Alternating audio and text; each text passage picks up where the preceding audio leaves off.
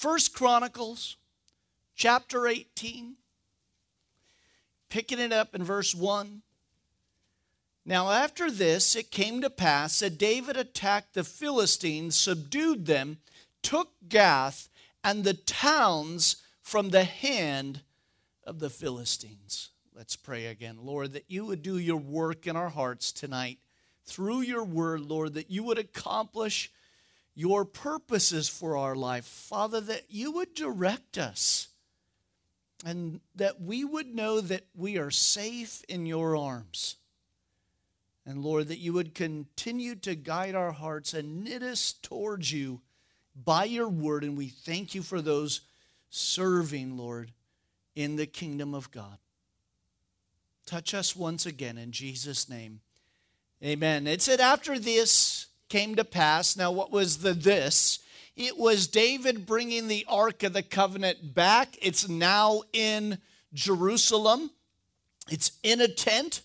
Last week we saw God telling David through the prophet that he was not allowed to build him a temple. Later on in Chronicles, we learn why, because David is a man of war and not of peace. And David's uh, son Solomon will build that temple. And as we will see, David will start to prepare the building supplies and the warehouse to get it going. Uh, now that, that's that's really exciting because when Solomon comes on the scene, he literally is able to start building the temple and getting it done very quickly. Um, a similar thing is happening today in Israel. For the most part, not all of it, but there is a lot of the new temple already being set aside. Uh, so when Israel will be allowed, by the way, by Antichrist to rebuild that temple, uh, they have most of the uh, articles, the uh, the pans and the lavers, and you can see that on display uh, when you go with us to Israel. But it is it's exciting to know that it won't take them a long time to build that temple, and nor was it for Solomon. But as David is continuing, God is allowing him to defeat his enemies all around. And again, that is why Solomon is able to do what he does later on, because he has relative peace surrounding him. David, his father, is going to, for all intents purposes, wipe out all of the enemies surrounding Israel. And so it tells us right there in verse 1 that David attacked the Philistines. Notice he subdued them and he took Gath. Who was from Gath? A big old guy named Goliath. And actually, we're going to see a little bit more of his family tonight. And so he took Gath and its towns from the Philistines. And then he defeated Moab and the Moabites because David's servant had brought tribute. And David defeated Hadadezer, king of Zobah, as far as Hamath. And we'll get to this a little bit later, as he went to establish his power by the river Euphrates. God had told David basically the boundaries of Israel at that time, and it was as far as the river Euphrates. In fact, I asked that of my kids uh, uh today. Oh, was it today or the other day? Uh, uh, on our devotion time, where was the uh, the river Euphrates? I won't give their responses, and it's not the Mississippi. it is in Iraq modern day Iraq right now. That is the border from the Mediterranean all the way to Iraq. That was the land that God had given the nation of Israel. And so David is going and he is defeating these nations. He's doing exactly what God wants him to do. And so David took from him 1,000 chariots, 7,000 horsemen, and 20,000 foot soldiers. And David hamstrung all the chariot horses except that he spared enough for them for about 100 chariots. David is smart here. He knows that he uh, doesn't want that army to come back, so he puts it down even further, Verse 5 Now, when the Syrians of Damascus came to help Hadadezer, king of Zobah, David killed 22,000 of the Syrians. And so David put garrisons in Syria and Damascus, and the Syrians became David's servants and brought tribute. So the Lord preserved David wherever he went. And again, God is accomplishing his purposes through the life of David. And as long as David stays on that path, because we're going to get to chapter 20 tonight, where David goes off of the rails. I know no one in the room has any uh, concept of what that looks like, right, in your own life. But I want you to see David because as we continue through the life of David, God's grace and mercy is so abundant in this guy's life. He does some amazing things and then he does some really boneheaded things. Anybody else in that category? You do some amazing things and then you do some okay, it's just me then. Well, that's what the Bible is for. The Bible is to declare unto us hey, there's people like Peter in the Bible. There's people that have failed. But as we will see today, God's grace and mercy, even looking at King David and his failures. Well, uh, David took, verse 7, the shields of gold that were on the servants of Hadadezer and brought them to Jerusalem as far as Tiblah and Chun and the cities of Hadadezer. David brought a large amount of bronze. Notice, with which Solomon made the bronze sea and the pillars and the articles of bronze. So, as God is allowing David to take the nations around and bring that buffer of peace, he is also allowing David to bring back the materials needed for building the temple. Is that not wonderful? David doesn't have to necessarily go out and bring the metal out of the ground God is providing that for them, like the nation of Israel when they came into the land. Remember, God said, You're going to a land that has walled cities, it has houses, it has vineyards and olive groves already planted for you. You just have to go and acquire the land. Well, that's exactly what Solomon is going to do. Now, when Tou, king of Hamath, heard that David had defeated all of the armies of King Hadadezer of Zobah, he sent uh, Hadar, no, Hadaram. Who, who, said that out? Thank you, Hadaram. I don't know why my brain just froze there. Hadaram, the, the son to King David, and greeted him and blessed him because he had fought against Hadadezer and defeated him. For Hadadezer had been at war with Tou, and Hadaram brought with him, notice, all kinds of articles of gold, silver, and bronze. And so King David also dedicated these things to the Lord of Yahweh, Jehovah God, along with the silver and gold that he had brought from these nations, from Edom and from Moab, and from the people of Ammon, from the Philistines, and from Amalek. Moreover, Abishai, the son of Zeruiah.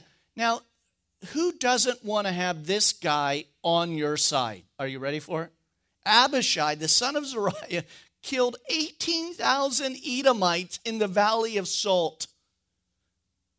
Himself. That's the guy you want to. I mean, you, you only need a few of those kind of guys around you, they'll be able to take it. He also put garrisons in Edom.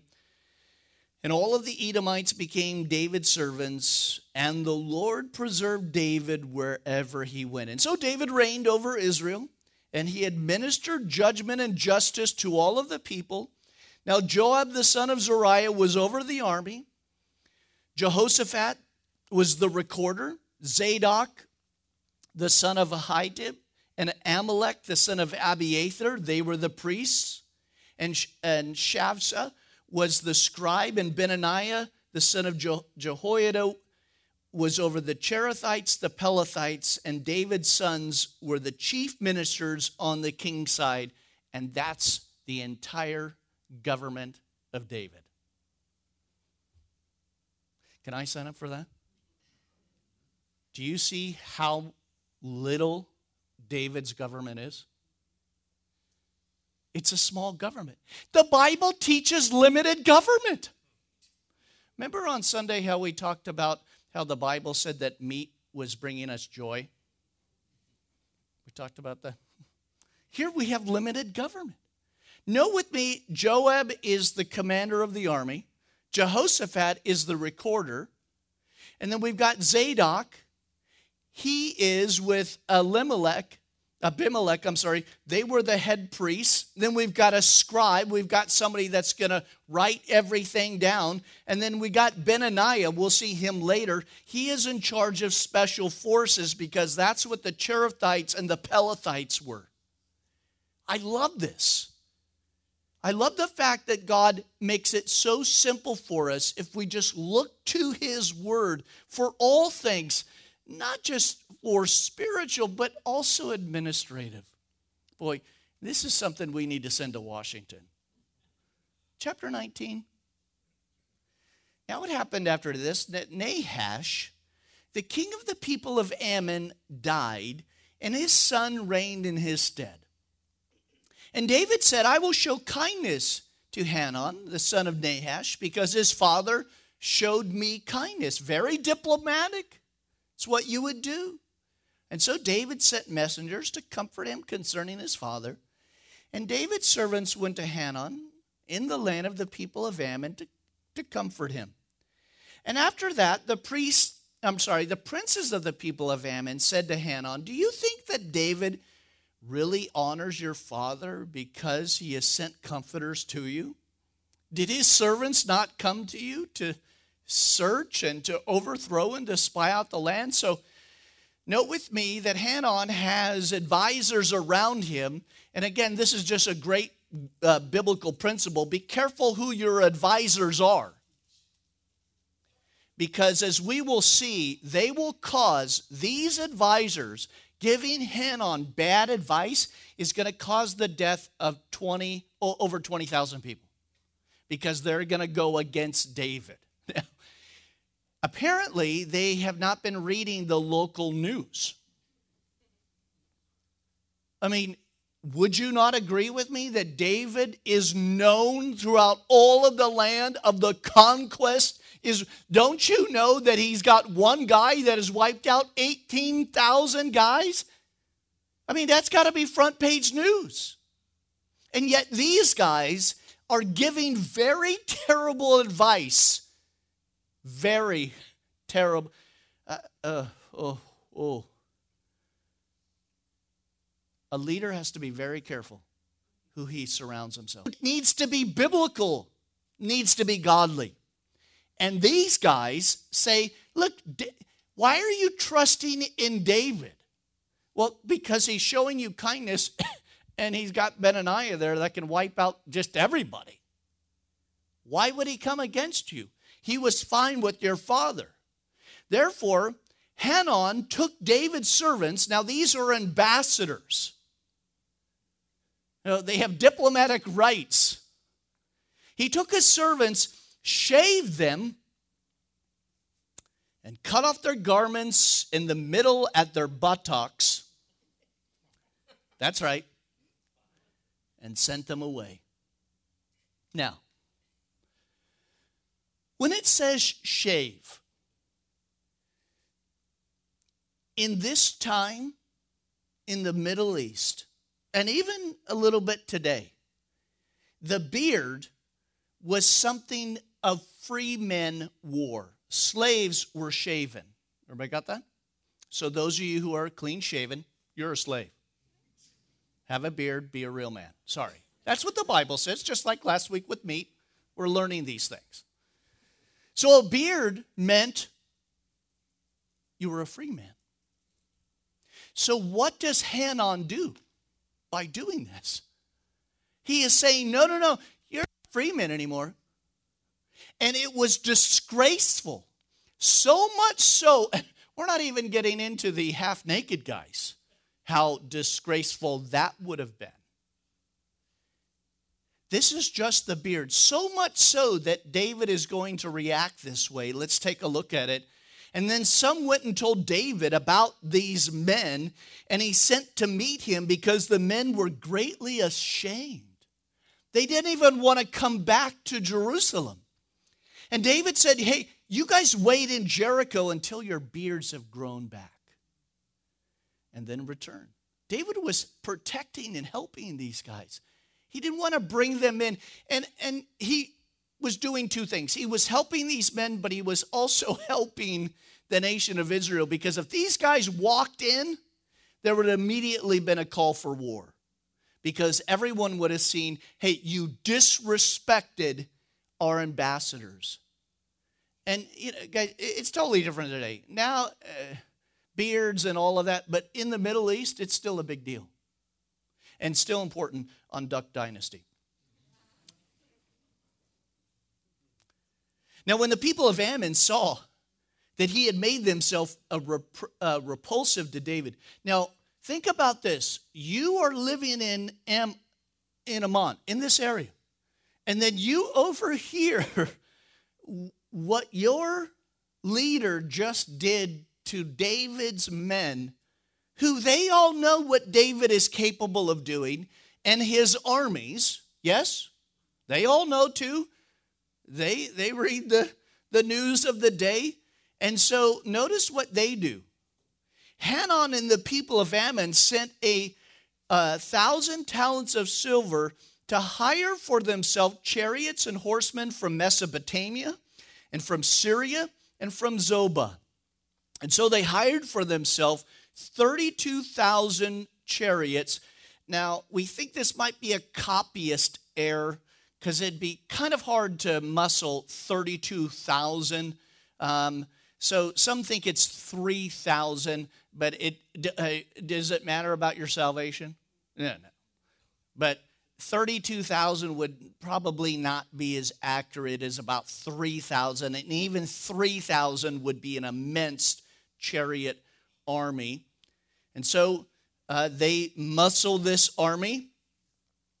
And the king of uh, Maacah and his people who came and encamped before Medeb, and the people of Ammon gathered together from their city and came to the battle. Now, when David heard of it, he sent Joab and notice all of the army and then the special forces after. That's the mighty men.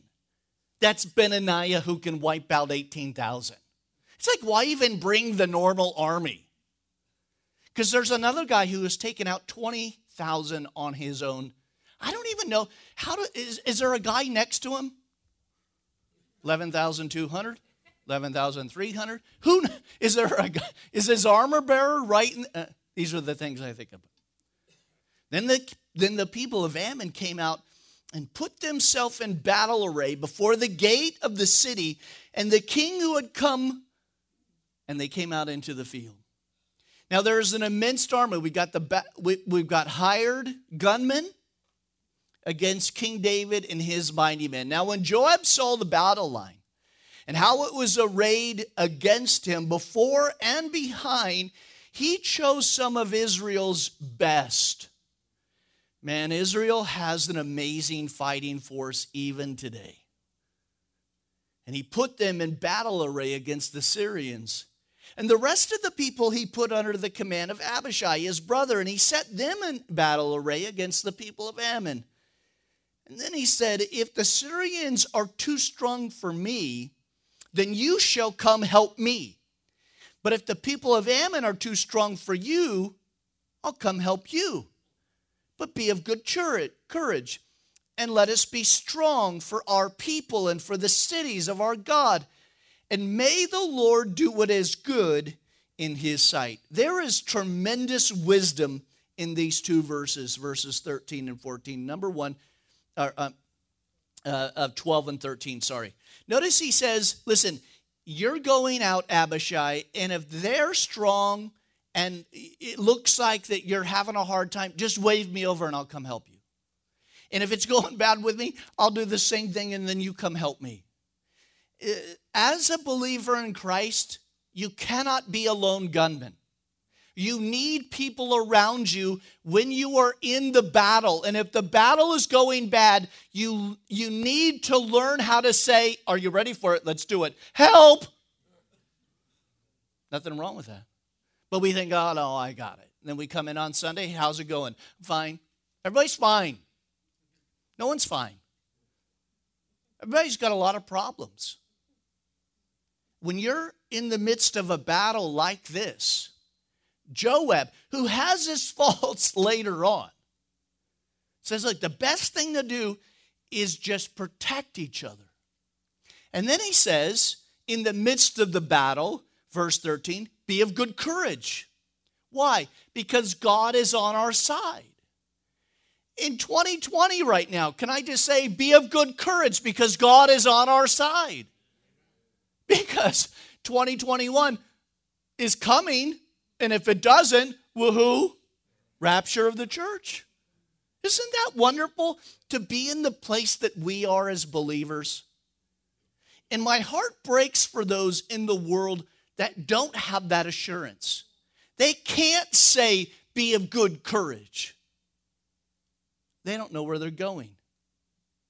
And death terrifies, terrifies them.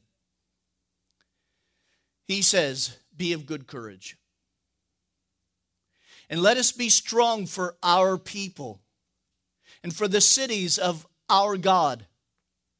And may the Lord do what is right in his sight.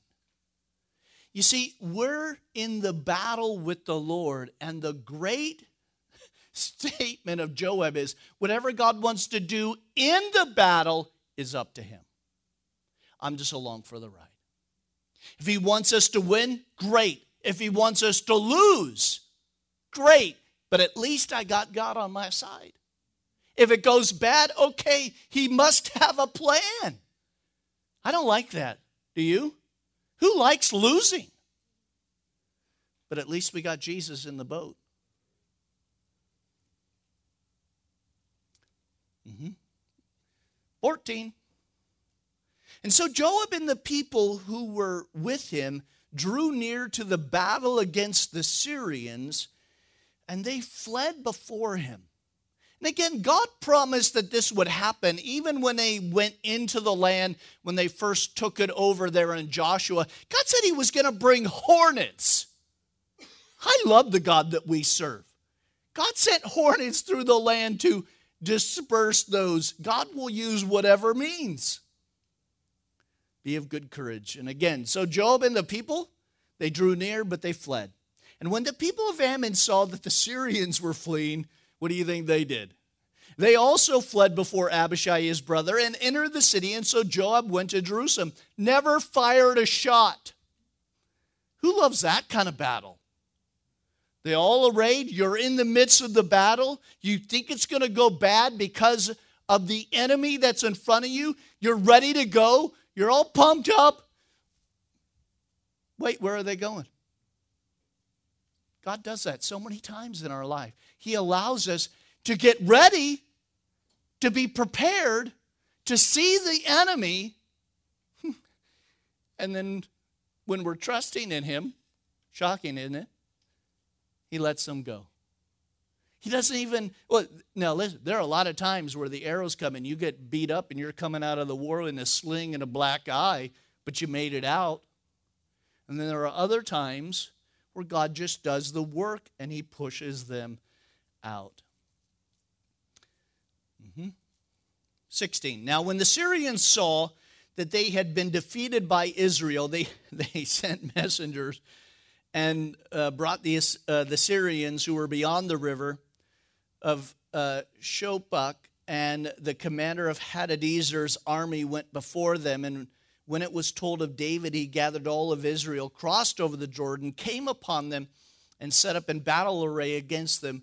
And so David had set up in battle array against the Syrians, and they fought with him.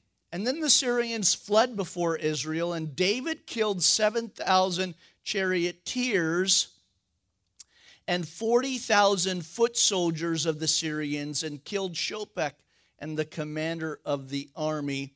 Now, again, uh, we think that, that that might be in verse 18 a copyist error, not 7,000, but 700, because of the last charioteers we saw may not be. Again, I only give that because it's free. And then, so the servants of Hadadezer saw that they were defeated by Israel. what do you think they're going to do?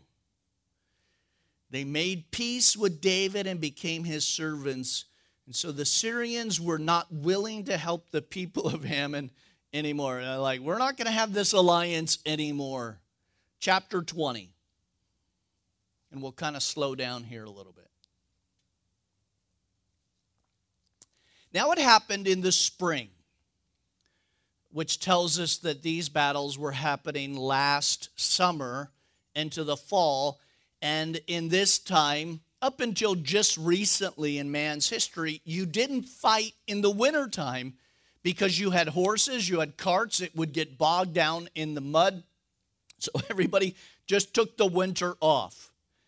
And so it happened in the spring of that year, at the time when the kings go out to battle, that Joab led out the armed forces and he ravaged the country of the people of Ammon and he came to besiege Rabbah. But David stayed at Jerusalem, and, and Joab defeated Rabbah and overthrew it. Anybody recognize that line there in the beginning of verse 1? Hopefully you do. Student of the Bible, it happened in the spring at the time when the kings go out to battle. Does that sound familiar to anybody? Well, if it does, let's turn over to 2 Samuel chapter 11. Turn with me to 2 Samuel chapter 11. Now, before we read, I, I, want you to see the grace of God here because, again, the chronicler does not tell us what happened when the kings went out to battle in the springtime. It does say that David stayed where? in Jerusalem. Now, normally the king would, like any other king, be it a Caesar or Alexander the Great, all kings would say that year, at the time when the kings go out to battle, that King David sent Joab and his servants with him and all Israel, and they destroyed the people of Ammon, and they besieged Rabbah. So we're reading the same thing there. But David remained in Jerusalem. Alan Redpath says this As I think of what happened of this, I am sure that it did not happen at all at once.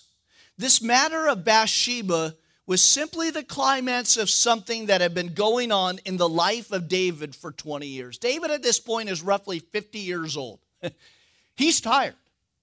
He's been battling most of his life, starting out with Saul and then later on these battles. But it doesn't matter how old he was, his job was to go out and be the commander in chief of God's army. And so it, there he was, 50 years old roughly, and he remains in Jerusalem. Now, it happened. Notice how that always happens. That phrase, it just happened. No, it didn't happen. And that's what Alan Redpath said. It didn't just happen, this was brewing in the life of David for a long time. It said one evening that David arose from his bed and walked on the roof of the king's house. And from the roof, he saw a woman bathing. And the woman was very beautiful to behold. And so David sent to inquire about the woman, and someone said, Is this not Bathsheba? the daughter of Elam, the wife of Uriah the Hittite. Now, last week we were reading about the mighty men of, of David, his special forces, and Uriah the Hittite is on that list. So, Uriah the Hittite is with Joab, and they are besieging Rabbah. But David is stayed home. Excuse me. David is where he is not supposed to be. And the enemy, after you are in a place that you are not supposed to be, will bring an opportunity for you. Jonah is a perfect example of that. He said, Lord, I don't want to be a prophet anymore. I am a non prophet status. I'm out of here. And he goes down to where? He goes down to Joppa, and there he finds a ship. He goes onto the ship. He goes down, down, down, down. He gets on a ship that is going in the opposite direction of where God had called him to go, which was Nineveh, the Assyrians. God wanted Jonah to preach there. And listen, when you and I disobey the Lord like David, like Jonah, the devil will always have a ship or a woman on a roof. Amen? That, amen? That is life. That's real life. And it always happens like that phrase. It just happened to happen that way. Because the devil wants to ruin you and I, destroy our testimony like it did with, with David. And ultimately, you can turn back now. Ultimately, David uh, does do what he is not supposed to do. He ends up having relations with Bathsheba. She gets pregnant. David hatches this plan to bring Uriah back from the battlefield. He gets him liquored up a couple of times and he says, Hey, go, go home and be with your wife, lay with her. And Uriah sadly is more honorable than David, and he sleeps in the courtyard. And he tells David, Listen, my men are on the battlefield, and they are not in their beds and having comfort and having uh, the pleasure of their wives. Therefore, I will not do that. And so David sat down and he wrote a note to Joab. He sealed it and he handed it to, to Uriah the Hittite. Uriah was holding his own death sentence. How do I know Uriah the Hittite's an honorable man? Because he never opened it. He took it to Joab. And I want you to think about this. Joab is, for the most part, fine up until that event. And then he loses respect for David. And now Joab is going to do things later on that probably Joab would not have done if not had it had been and seen the hypocrisy of King David. And David allows Uriah the Hittite to die. David thinks he gets away with it. Months go by, and then a knock on the door. Oh, those prophets. Nathan shows up. And he gives them the story of the rich owner and the man next to him that he didn't have very much, but he had that one little lamb. And the rich man came and stole the lamb because he wanted to feed his party that was going on. And David got, remember that? Like enraged. And he said, That guy should pay four times more and he should die, which is not in the law. The four times, but not death. And then David said, uh, then Nathan says to David, "But you are that man." And God allows David to be broken. And David will go on to write amazing psalms. And he will, he will chronicle his failure during that time. He will write such great psalms like, Create in me a clean heart, O Lord, and renew a right spirit within me, and do not take your Holy Spirit from me from that event. Something that is by far one of the most beautiful verses in all the Bible. But now we're back into Chronicles. And know with me that nothing is brought up about David's failure. Why is that? Well, it would seem that the chronicler is doing what the writer of the Hebrews does in Hebrews 11. When you read Hebrews 11 about the heroes of the faith, does it bring up their failures or does it look at their life through the lens of the blood of the Lamb of Jesus? It says righteous Lot in Hebrews 11. Now, I want you to do a little study, go home and read about Lot. There's no way that dude is righteous. He had relations with his two daughters. Edomites and the Moabites come from them. Yet, the Bible looks through the lens of the blood of the Lamb and calls him righteous. And it would seem from the chronicler here that he looks through the lens of them being in captivity, them having their consequences, and coming out of that. And now he declared to them King David once again, because David had repented of his sins. That's why he said, Create in me, Lord, a clean heart and renew a right spirit. I don't know about you, but I love that the chronicler doesn't bring up Bathsheba. And don't you know that everybody in Israel knows the story of Bathsheba, Uriah, and Joab? Oh, they know it. And yet, when they read it here, they don't see that. They see the life of David, who is different. And he was different after he repented. Oh, his family was a hot mess. Problems. David was not the man that he was before. He wasn't a very good father.